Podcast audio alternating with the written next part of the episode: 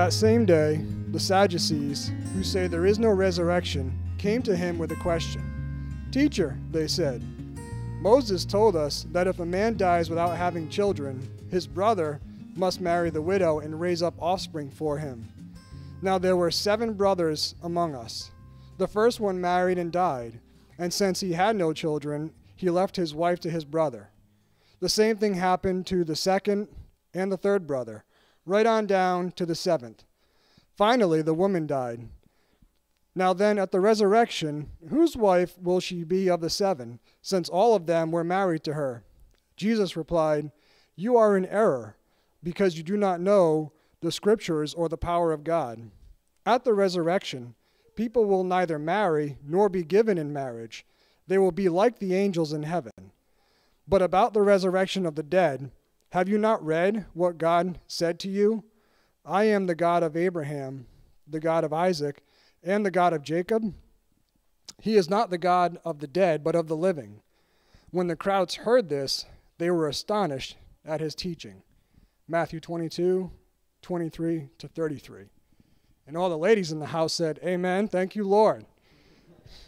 Any woman that's been through seven husbands deserves to have a rest for eternity, right?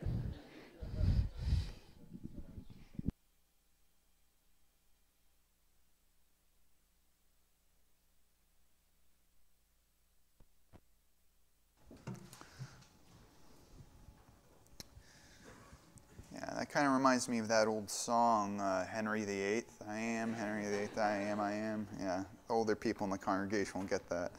Um, so uh, last Sunday afternoon, uh, Sarah and me and James uh, watched Back to the Future. Um, I'm sure most of you are familiar with the movie. Uh, but for those of you who are not, the basic storyline is, is that you've got this teenager Marty McFly, who's made himself a friend of this crazy scientist named Dr. Emmett Brown. Um, he's crazy, but he's also a genius because he's managed to make a time travel machine out of a DeLorean.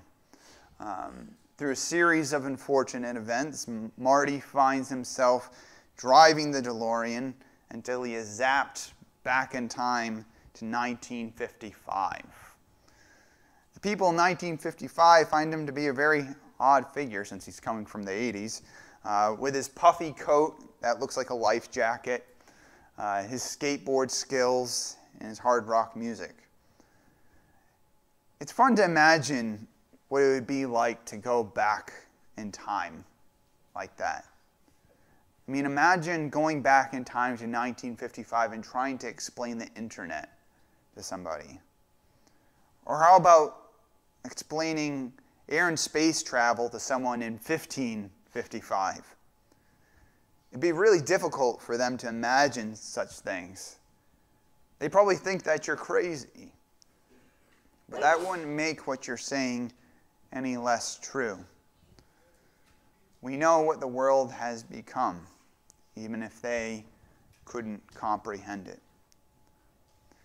In Matthew 22, verses 23 through 33, I think we find Jesus in a position similar to Marty McFly.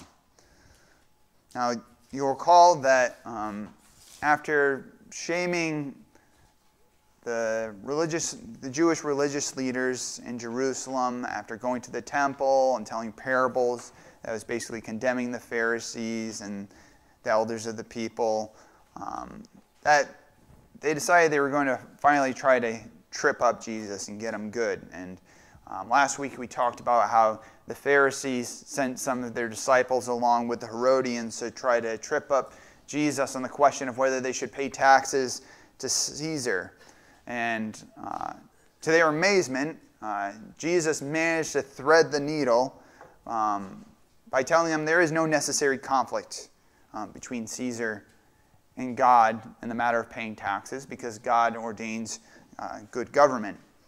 Um, turns out that that wasn't going to be the only time that day in which someone was going to come to Jesus trying to trip him up with a question. It says here uh, in verse 23 that that same day the Sadducees went to Jesus. Um, in order to try to trip him up with a tricky question.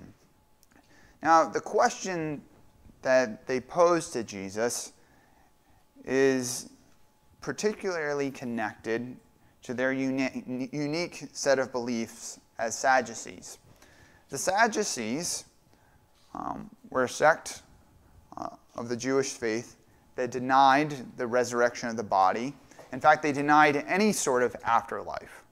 Um, and in Acts 23 8, it says that they denied the existence of angels and spirits. Um, and this set them apart from the Pharisees because the Pharisees believed in all, all these things. They believed in the resurrection of the body, they believed in the existence of angels and spirits. Um, so for the Sadducees, it's just you live, you die, that's it. God exists. You can have a relationship with God while you're living, but after you die, that's it. Um, so the question that they pose to Jesus begins by referring to the teaching of Moses that if a man dies without having children, that his brother must marry the widow and raise up offspring for him. Um, and this is taken from uh, Deuteronomy 25, um, verses 5 through 6. I'm just trying to find my clicker. Misplaced. All right. You guys will just have to pay attention to the verses that I'm referring to. Um, where it says, If brothers are living together and one of them dies without a son, his widow must not marry outside the family. Her husband's brother shall take her and marry her and fulfill the duty of a brother in law to her. The first son she bears shall carry on the name of the dead brother, so that his name will not be blotted out from Israel. Um, so this is called uh, uh, levirate marriage. It's the law in which, um, as Moses instructed here, that a, a brother is to marry um, uh, his brother's widow if they have not had any children to carry on uh, his brother's name. And that whole idea kind of strikes us as patriarchal. Like, why, why is that so, so important? Um, but if you go further on in that chapter, they, they do make provisions in which um, that arrangement doesn't have to be fulfilled. Um, but it's also important just to realize that we live in a very different culture and different time and place. So things that might sound awful to us um, actually sounded like a pretty decent arrangement to people of that time and, and actually to women. Um, when you go to Genesis 38, we find the story of Tamar, who had this very situation occur. Her husband died, hadn't had any children, and her brother in laws refused to properly marry her.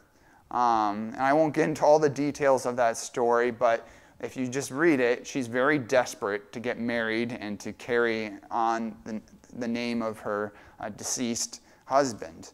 Um, and so I think that kind of shows us a couple of things. Is one is that um, for the women of that time, that was actually something that was value to them. If they, if they loved, if they, especially if they loved their husbands, that they would want to see the husband whom they loved for his name to live on. But also, um, we have to recognize that um, women during this time, um, particularly women who are childless um, and who are widows, um, would have gone forward the rest of their lives with little to no social support. Um, they didn't have the kind of governmental structures that we have today. There wasn't um, a lot of like middle income jobs for women. It was just either you either were married and you were supported by your husband and their family, um, or you're really dependent on the charity of others. So there's a really big incentive to get married.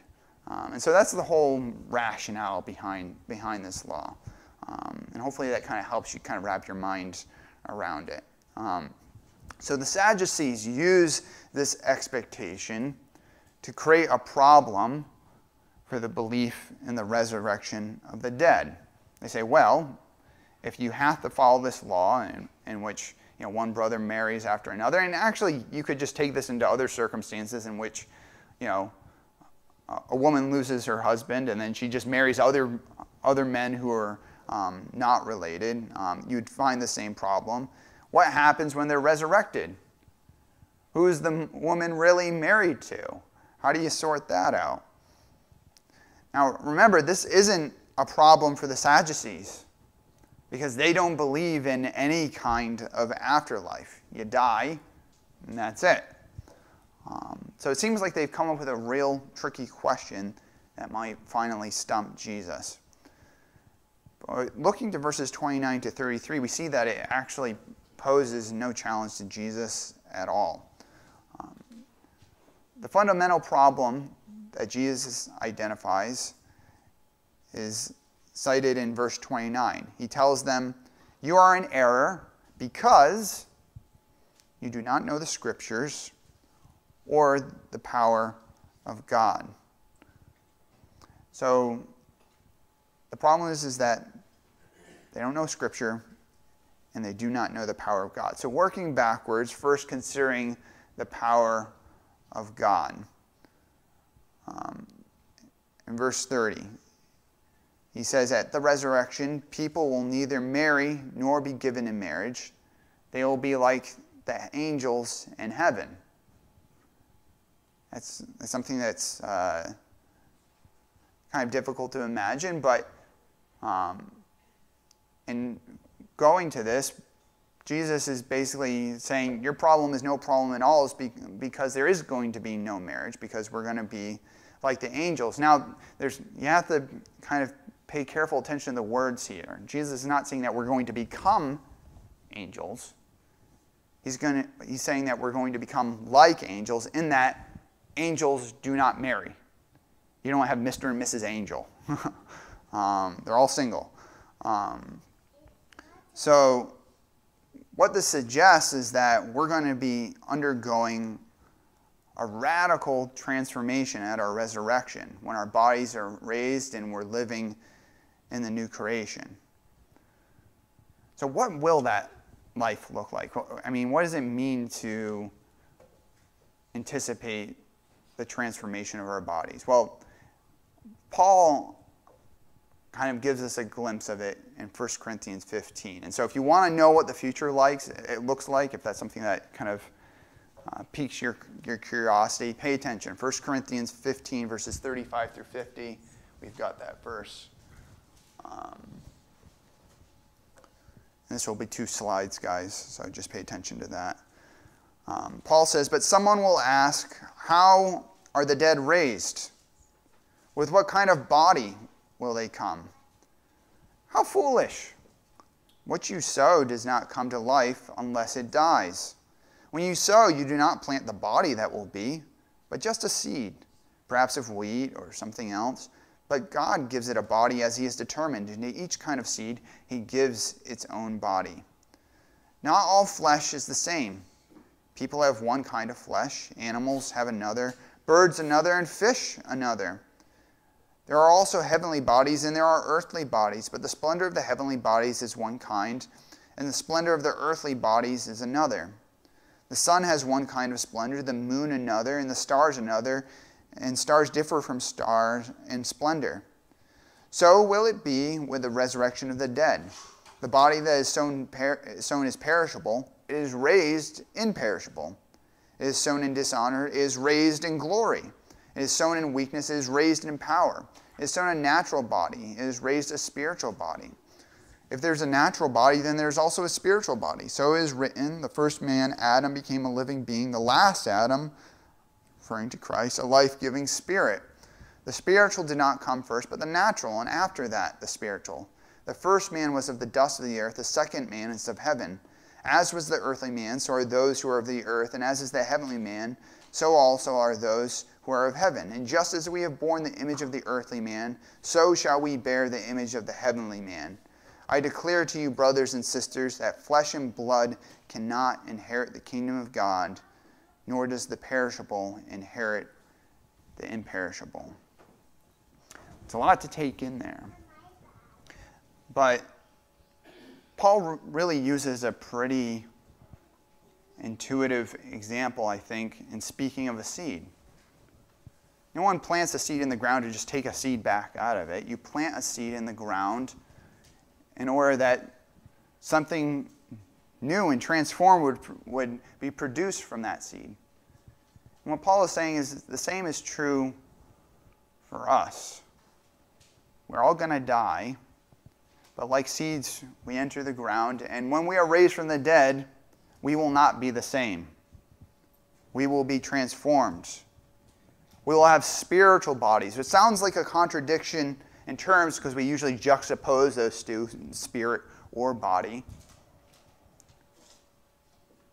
And it's difficult to imagine, but whatever it exactly looks like, it's the synthesis of, of heaven and earth. It's a new kind of body that's fitted out for a new way of life. And, and maybe that sounds a little scary or freaky um, to you, um, but it shouldn't be, because we're going to continue being human beings, but we will have been perfected. And if you want to have an idea of what our bodies will look like, you just have to look like you just have to look at Jesus because our, our bodies will be like Jesus' body was made when he was raised from the dead, because he is the first fruit of the resurrection. Um, we look at Philippians 3, verses 20 through 21, if you can put that up. Paul says, But our citizenship is in heaven, and we eagerly await a Savior from there, the Lord Jesus Christ, who by the power that enables him to bring everything under his control, will transform our lowly bodies so that they will be like his glorious body. So we're going that's that's what we're looking forward to. We're going to be made just like Jesus.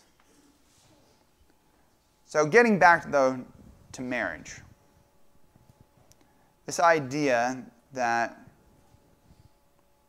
when we die and then are resurrected, that we're going to be make, made like the angels, and so we aren't going to have those marital relationships anymore. That whole prospect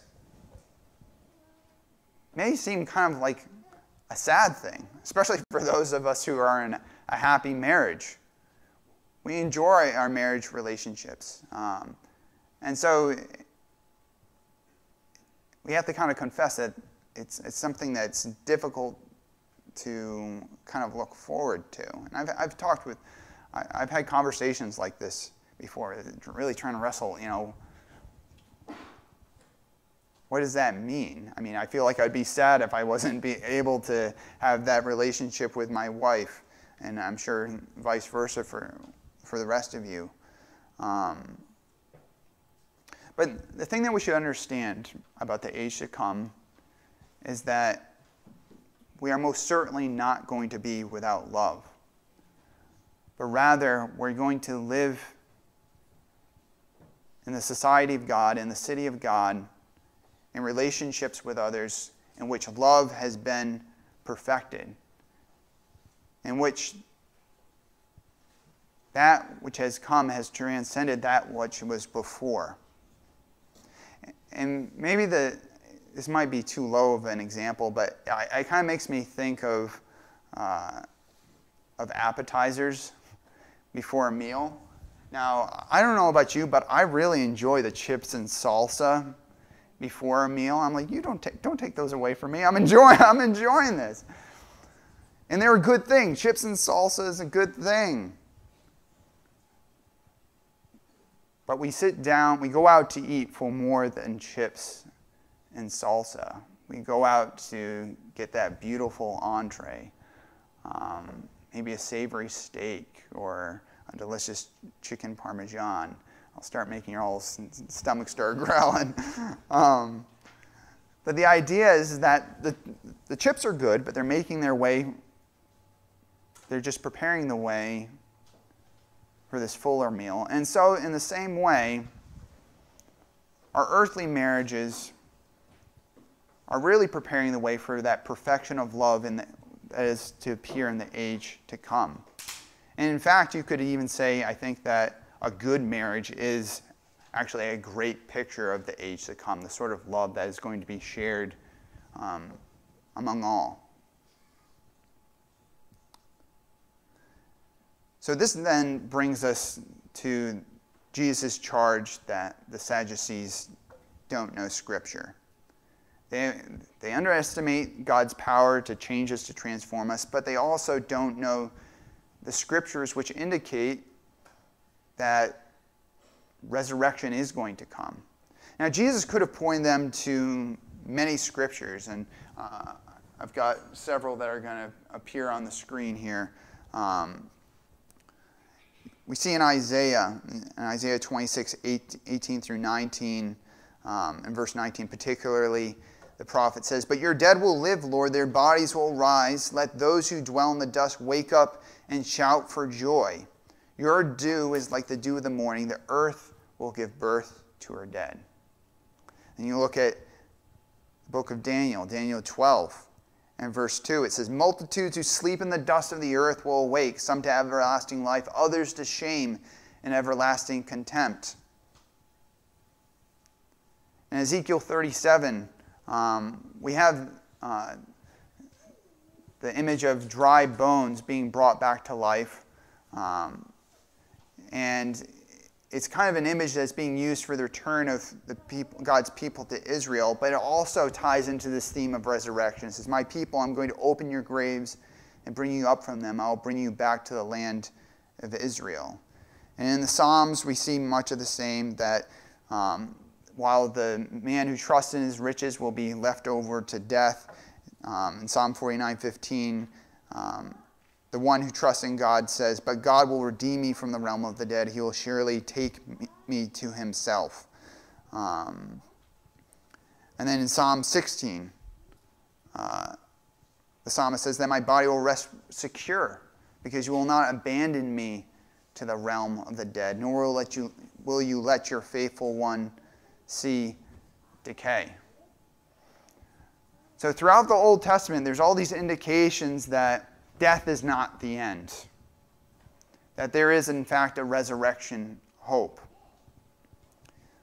Now, Jesus could have referred to all these verses, but the problem is, is that the Sadducees only respected the Pentateuch, the first five books of the Bible. And if you notice, all those verses that I referenced were not from the first five books of the Bible. So Jesus decides to play by their rules, and he goes to the Pentateuch.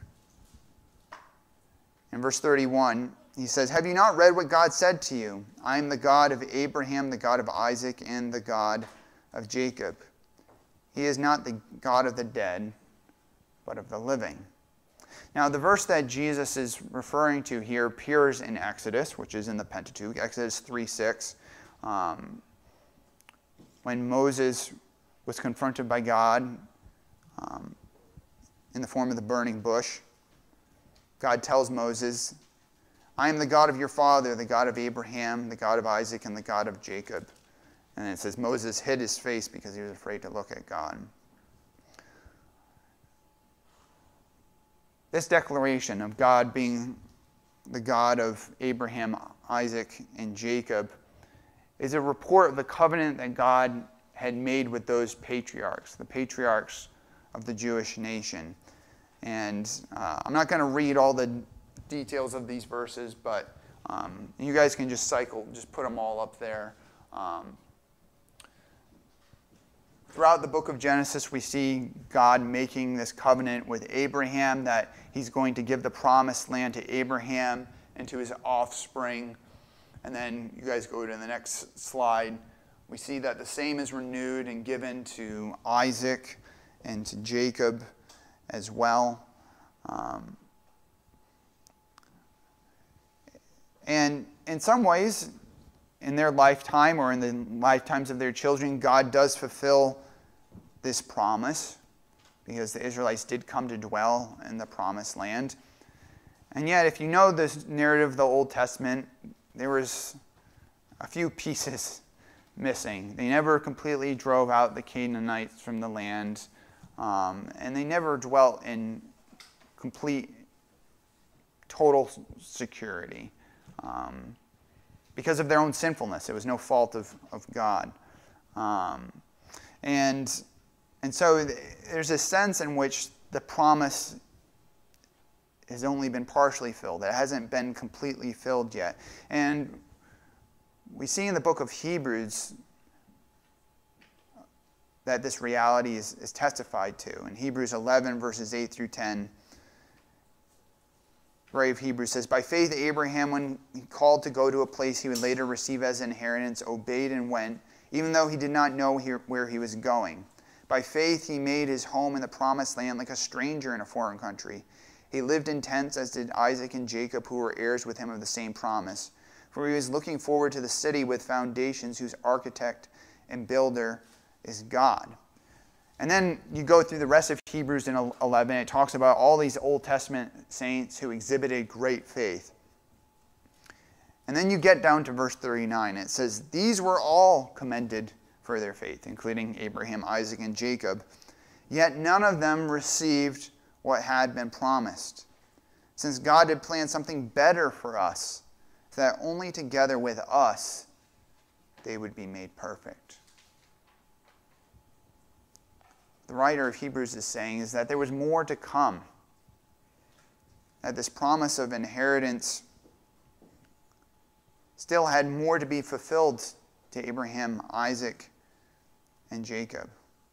And so, with these promises in the background, God's statement that He is the God of Abraham, uh, God of, God of their fathers, the God of Abraham, the God of Isaac, and the God of Jacob, takes on a bit of a different light.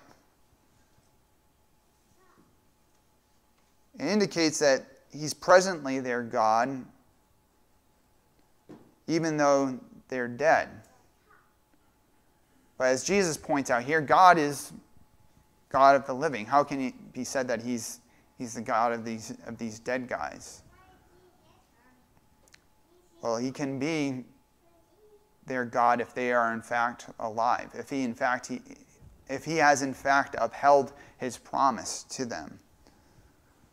Now, of course, this is a little bit difficult for us to square because we do know that they have died. And so, in what sense are they alive? Well, if you go to the Gospel of Luke, um, in which this whole interaction is also recorded, we have this additional detail that's included that I think helps illumin- illuminate for us how this is possible. In Luke 20, 38, Jesus says, He is not the God of the dead, but of the living, for to him all are alive. For to him all are alive. How are all alive to God?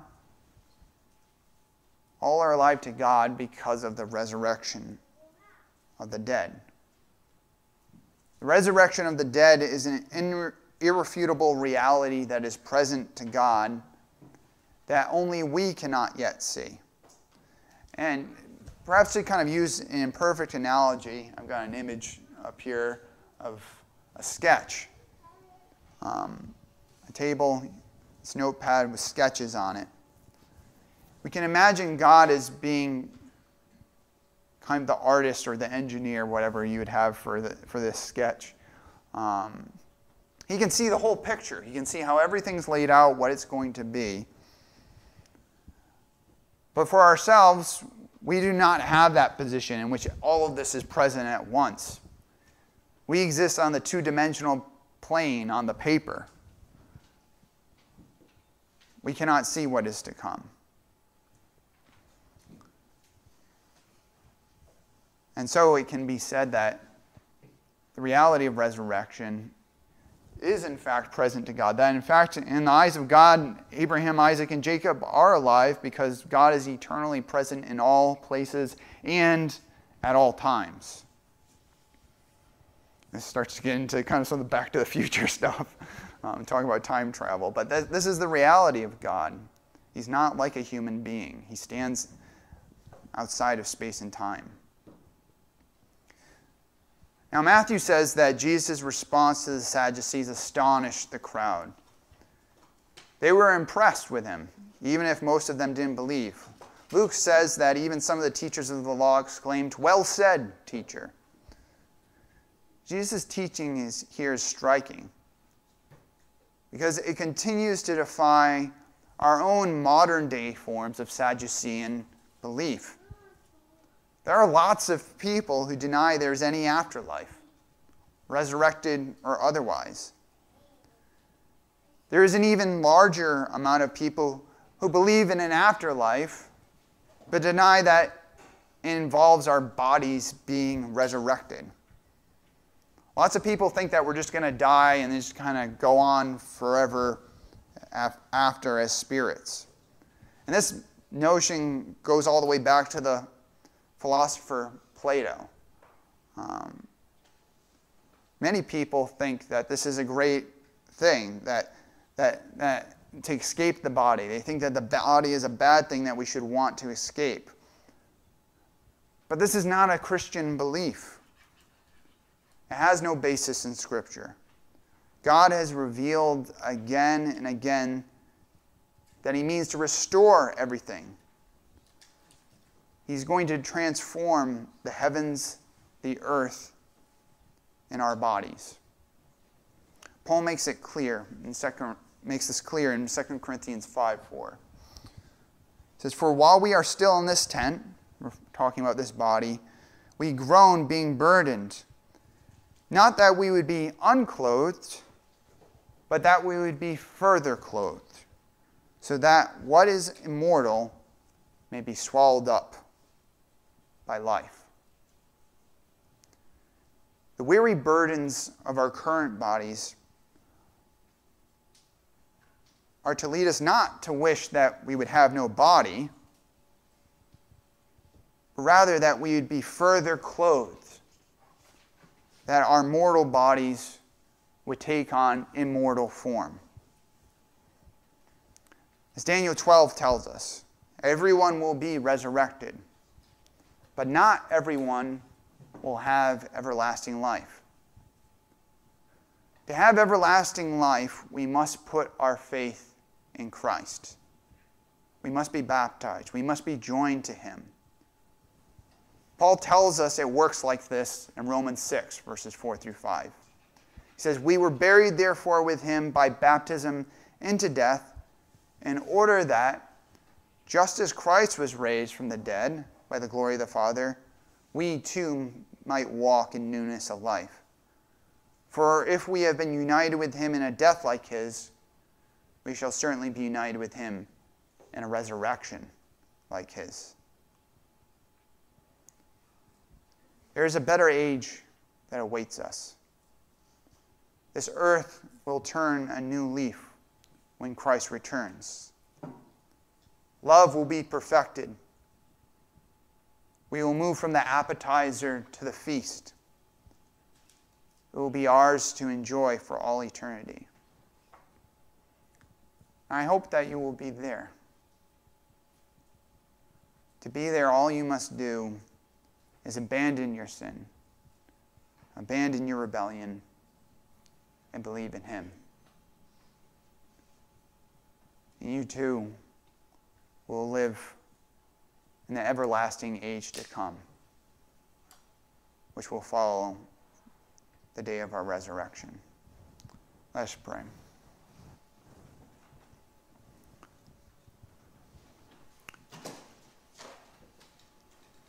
Dear Father, we praise you for your goodness to us. That you did not abandon us to death, but rather you have desired to redeem and restore us through Jesus Christ. So that we would not be, be slaves to death, Father, or be subjected forever to these corrupted bodies, but that we would have the hope of a new life to come, in which our bodies are restored and we get to live with you forever. Father, we confess that it's difficult for us to imagine what that life will look like. And Father, we confess that it's difficult for us to wrap our minds around the idea of there being no marriage. But Father, we trust that something better awaits us. That the good bit of love that we've enjoyed in our marital relations will be perfected in that new world so that love will be complete between us and you and among each other as we've been made one body in Jesus Christ. Father, we thank you for this hope and assurance. We praise you in Christ's name. Amen.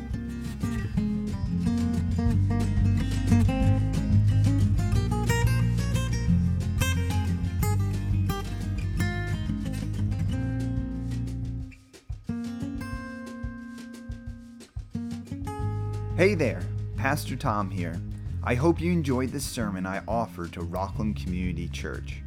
Rockland Community Church is located at 212 Rockland Road in North Scituate, Rhode Island, just around the bend from Scituate Public High School.